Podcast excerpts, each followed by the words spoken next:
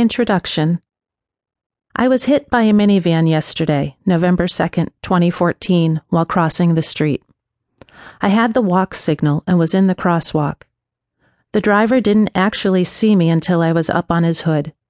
It was only then that he slammed on his brakes and I went crashing down onto the pavement, landing on my mouth, chin, hands, and left knee.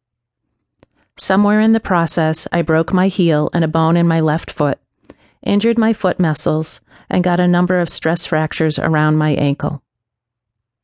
Believe it or not, it was a magical experience. Let me start off by saying that I'm nobody special, or at least not any more special than every other person on the planet. But I do believe in magic and the power of the universe in our lives. This is a story about magic, everyday magic that exists in everyone's life but that for many goes unnoticed and unappreciated. I started noticing the magic in my life years ago, little synchronistic events and happenings that had me sitting up and taking notice. Tiny taps on the shoulder from the universe saying, I'm here, and I'm helping to orchestrate your life so that your dreams come true and you realize your full potential.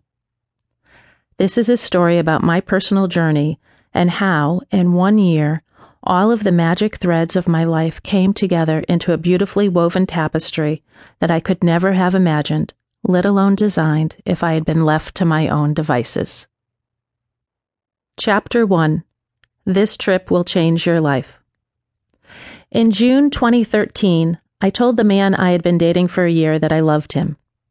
It was the first time I had said the words to him. He broke up with me the next day.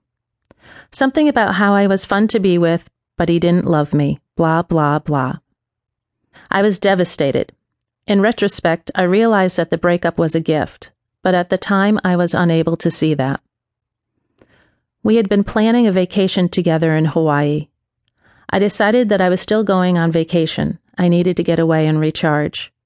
I didn't want to go to Hawaii without him, but I had no idea where to go instead. Since my vacation was going to be in October, I decided that my destination needed to meet four criteria. One, it had to be warm. There was no way I was going to lug around a heavy winter coat on vacation. Two, it had to have some type of ancient archaeological or historical aspect. Three, it needed to be somewhere I hadn't been to before. And four, it needed to be safe for a woman traveling alone.